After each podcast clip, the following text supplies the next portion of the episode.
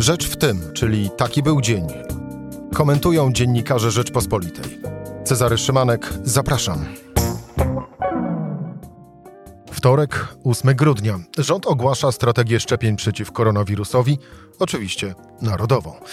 Tadeusz Rydzyk wydaje natomiast oświadczenie, w którym pisze: Zdaję sobie sprawę, iż moje spontanicznie wypowiedziane słowa zostały inaczej zrozumiane i boleśnie dotknęły wiele osób. Przepraszam, iż tak się stało, nie było to moim zamiarem. Koniec cytatu. Ja natomiast mam jednak nieodparte wrażenie, że właśnie dlatego, że zostały owe słowa dobrze zrozumiane, to Rydzyk przeprosił, by nie powiedzieć, że musiał przeprosić. Tymczasem, e, jak śpiewa Wojciech Wagleski, czas pomyka. Szczyt Unii Europejskiej już w czwartek. Negocjatorzy z Polski i przewodzących Unii Niemiec toczą w tej chwili bardzo intensywne, poufne rozmowy, których atmosfera wydaje się nie najgorsza. Tak przynajmniej wynika z naszych, naszych czyli Rzeczpospolitej, nieoficjalnych informacji. Nie da się wykluczyć pogodzenia się polskiego rządu z rozporządzeniem uzależniającym wypłatę unijnych funduszy od przestrzegania zasad praworządności. Byłby to kluczowy krok ku porozumieniu. Przypomnijmy, dwa tygodnie temu dokument ten przyjęła Rada Unii Europejskiej, Polska i Węgry. Wtedy się sprzeciwiły, było 25 do 2. Rzecz w tym, że zapraszam Cezary Szymanek. Posłuchaj i wejdź na stronę podcasty.rp.pl. Włącz subskrypcję kanału Rzecz w tym w serwisach streamingowych. Jak już wspomniałem, czas pomyka. Szczyt Unii Europejskiej już e, w czwartek, a dziś e, Jędrzej Bielecki, dziennikarz działu zagranicznego Rzeczpospolitej. Witam cię, Jędrzeju. Dzień dobry. Jak wynika właśnie z naszych nieoficjalnych e, informacji, ta atmosfera negocjacji pomiędzy Polską a przewodniczącą Unii w tej chwili, przewodniczącym Unii Niemcami, jest dobra. Czy z tego płynie, y, można wysnuć jakiś pozytywny wniosek na, dotyczący czwartkowego spotkania? No tutaj jest oczywiście bardzo wiele poziomów debat, bo będzie w tym spotkaniu uczestniczyło 27 krajów, będzie też szefowa Komisji Europejskiej, w tle jest stanowisko Parlamentu Europejskiego, sprawy też zaszły bardzo daleko, nie tylko w tej logice politycznej, bo gdy mówimy o tych rozmowach i o dobrej atmosferze, to jest to ta logika polityczna, ale jest też logika prawna. Y, dokument, o którym tutaj wspomnieliśmy, czyli to rozporządzenie, które określa powiązanie y, zasad praworządności z wypłatą unijnych funduszy, zostało przyjęte kwalifikowaną większością przez Radę Unii Europejskiej y, przez Niemcy, które ją reprezentują i Parlament Europejski. W związku z tym y, odwrócenie tego będzie bardzo trudne i nad tym właśnie y, trwają rozmowy. Kiedy mówimy, że atmosfera jest dobra, to, jest to, to, to oznacza, że y, te rozmowy są konstruktywne, żeby obie strony... Czyli to oznacza, że jeszcze nie powiedzieli nam, dajcie sobie spokój i tak będzie po naszemu. Nie, i w zasadzie jest bardzo mało prawdopodobne, że tak będzie powiedzenie czegoś takiego to by oznaczało, że budujemy fundusz 25 krajów, że zawiązujemy osobną strukturę bez Polski, bez to Węgier. też, bądźmy szczerzy, jest możliwe. Oczywiście Należy to traktować jako z kolei grę negocjacyjną z drugiej strony, czyli Unii Europejskiej. E, natomiast co by nie mówić, jest to możliwe. Takowy fundusz może powstać y, bez naszego udziału. Może powstać, natomiast cena byłaby y, ogromna. Y, cena byłaby ogromna z perspektywy kanclerz Merkel, która kończy za chwilę 16 lat rządów. Jeżeli chciałaby przejść do historii pod jakimś hasłem, no to jest uratowanie jedności Unii tak w kryzysie finansowym jej waluty, jak i później. I nagle tym ostatnim akcentem byłoby marginalizowanie Węgier, ale przede wszystkim najważniejszego po Francji kraju dla Niemiec, czyli Polski. Dwa, taki fundusz miałby bardzo wiele y, trudności praktycznych, dlatego że kto jeśli nie Unia, miałby się zadłużać, żeby ten fundusz sfinansować. W jaki sposób ten dług, jeśli nie poprzez podatki pobierane na poziomie unijnym, na przykład od zużycia plastiku czy od emisji dwutlenku węgla, miałby spłacać te pieniądze? Y, w jaki sposób te pieniądze byłyby kontrolowane? Czy ci, którzy dają więcej, jak kraje północy Europy, y, Europy jak miałyby kontrolować, skoro to byłoby tylko porozumienie międzyrządowe, a nie w ramach struktur Unii Europejskiej, jak te pieniądze są wykorzystane? W związku z tym... Dla... Ale można sobie wyobrazić takie porozumienie, i które e, niwelowałoby większość owych trudności, czyli porozumienie pomiędzy krajami strefy euro, o czym też się wspomina, że takowy fundusz byłby wtedy do nich na przykład tylko i wyłącznie ograniczony. No tak, ale to jeszcze bardziej zawęża y, tą Europę, jeszcze bardziej łamie, przekreśla to, o co cały czas walczyła Merkel. Ja bym powiedział, że to są wszystko sygnały pewnej desperacji, ale, ale na razie trzymamy się może nawet takiego bardziej optymistycznego scenariusza, że to jest po prostu taktyka negocjacyjna po, po obu stronach, miejmy nadzieję.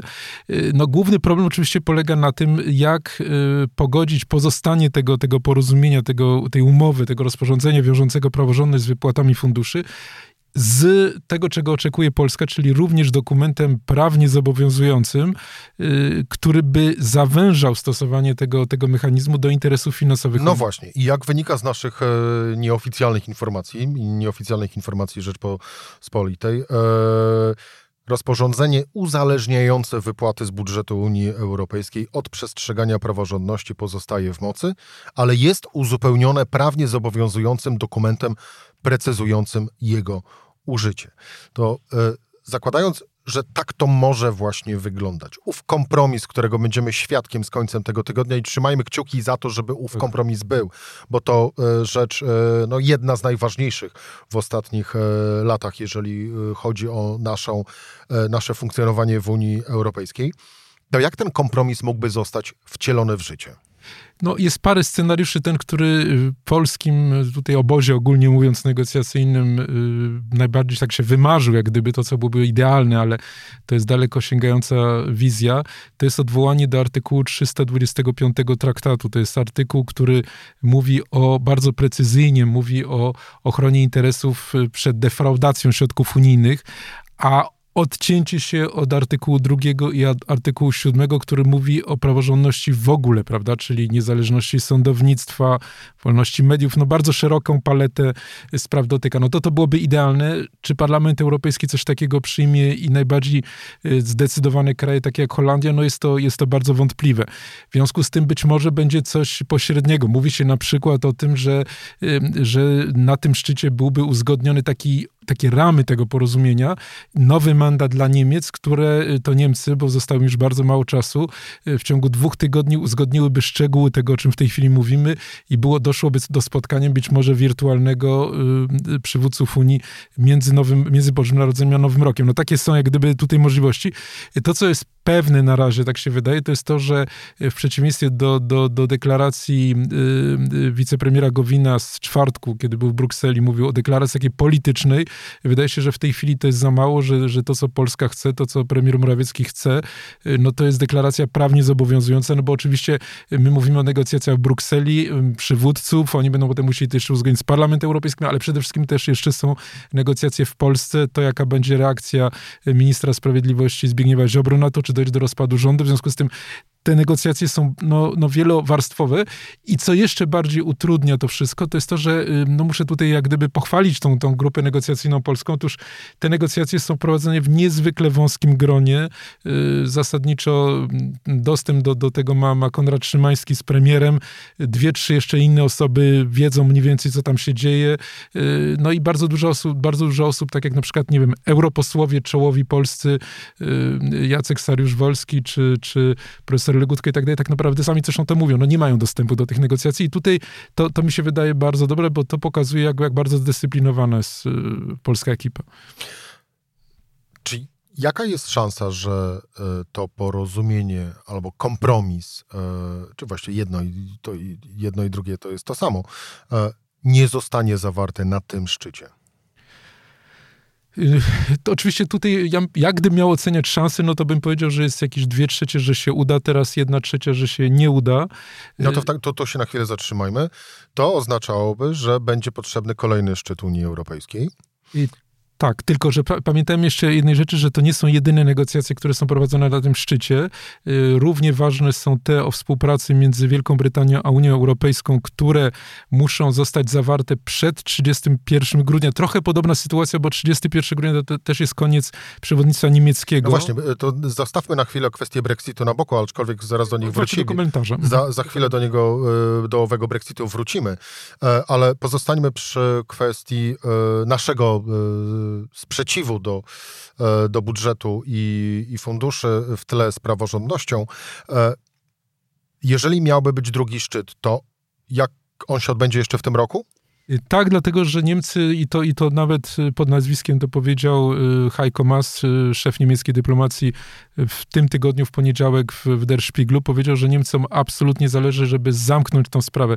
Ja tutaj y, wspomniałem o tym dorobku Angeli Merkel. No, jeżeli Niemcy nie zamkną tej sprawy, nie zamkną kwestii porozumienia z, z, z Brytyjczykami, nie ma postępu również jeśli chodzi o plan klimatyczny, nie ma postępu jeśli chodzi o politykę migracyjną, to, to jest propozycja Komisji Europejskiej z 23 września, to jeżeli to wszystko zakończy się porażką, to bilans tej prezydencji jest po prostu katastrofalny, a mówimy o kraju, który jest najbardziej wpływowym krajem Unii. W związku z tym, w momencie, kiedy Angela Merkel odchodzi, taki bilans to jest po prostu absolutną tragedią dla niej i może mieć też wpływy na, na, na oczywiście na wyniki wyborcze.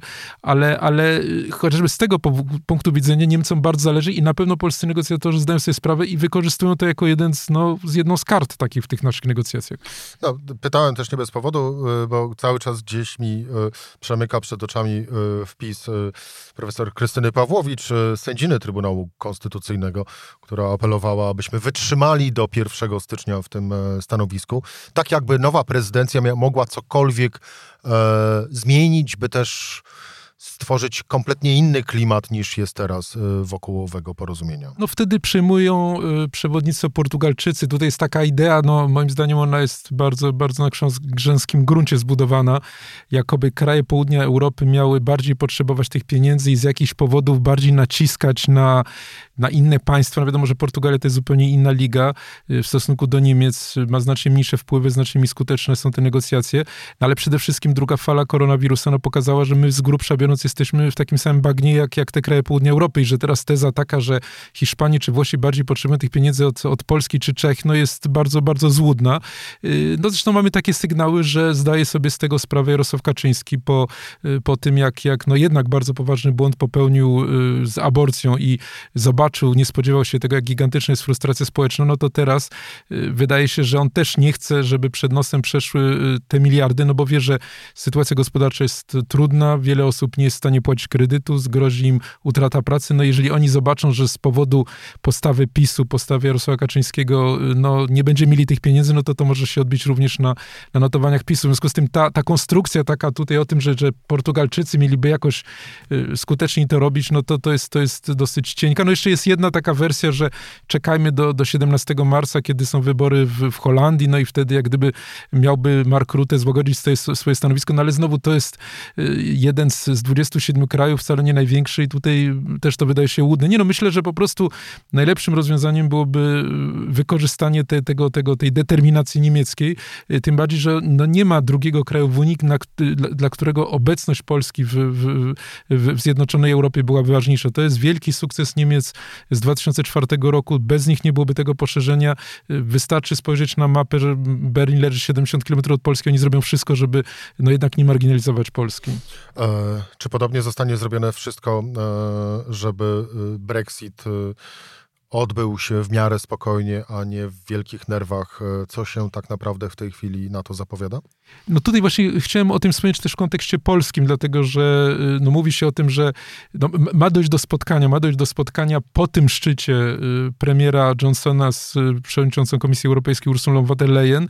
Stanowiska nadal są bardzo rozbieżne, przede wszystkim jeśli chodzi o przestrzeganie przez Brytyjczyków unijnych norm socjalnych, ochrony środowiska, konkurencji. Oni nie... Przede wszystkim na chwilę obecną na czoło tej listy y, wychodzi właśnie owe przestrzeganie zasad konkurencyjności rynku, czyli obawy przed tym, że y, rząd brytyjski będzie dotował swoje własne firmy, które z kolei będą działać na y, rynku Unii Europejskiej. No chodzi o to, żeby Brytyjczycy się, bo to jest właśnie te są te sprzeczne logiki, bardzo trudne do pogodzenia, bo Brytyjczycy mówią, nie po to wychodzimy z Unii, żeby mieć związane ręce i musieć trzymać się e, przepisów, na które nie mamy wpływu. E, z kolei Unia Europejska mówi, dobrze, ale jeżeli my nie utrzymamy takich twardych zobowiązań ze strony Brytyjczyków, no to spójność jednolitego rynku będzie narażona. W ogóle e, ten jednolity rynek może zacząć się rozpadać. To jest bardzo trudne do pogodzenia, ale załóżmy, że... Bądźmy szczerzy, no bo nie, nie można działać na wspólnym rynku, nie tak naprawdę dochowując zasad, które obowiązują wszystkie inne kraje na tym wspólnym rynku. No oczywiście Brytyjczycy tutaj wskazują na przykład Kanady, które nie ma takich zobowiązań, ale z kolei Unia odpowiada, że Kanada ma dziesięciokrotnie mniejszy handel z Unią, jest daleko położona, więc to nie jest wymiar tego samego.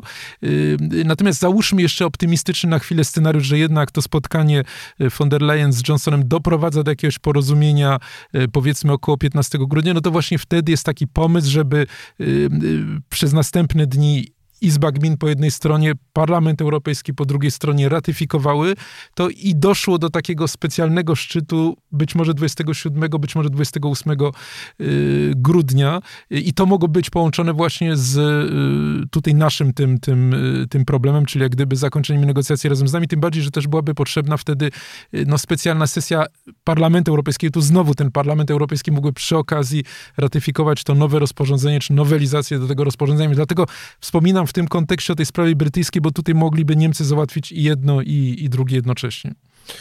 Jak widzimy, rok 2020, mimo że to już jego ostatnie dni, wcale nie zamierza zwolnić tempa do 31 dnia e, grudnia. E, szczyt Unii Europejskiej w czwartek, e, to dla przypomnienia. E, proszę być z nami na rp.pl. E, Jędrzej Bielecki był moim gościem. Dziękuję bardzo. Dziękuję bardzo. E, Cezary Szymanek, do usłyszenia jutro o tej samej porze.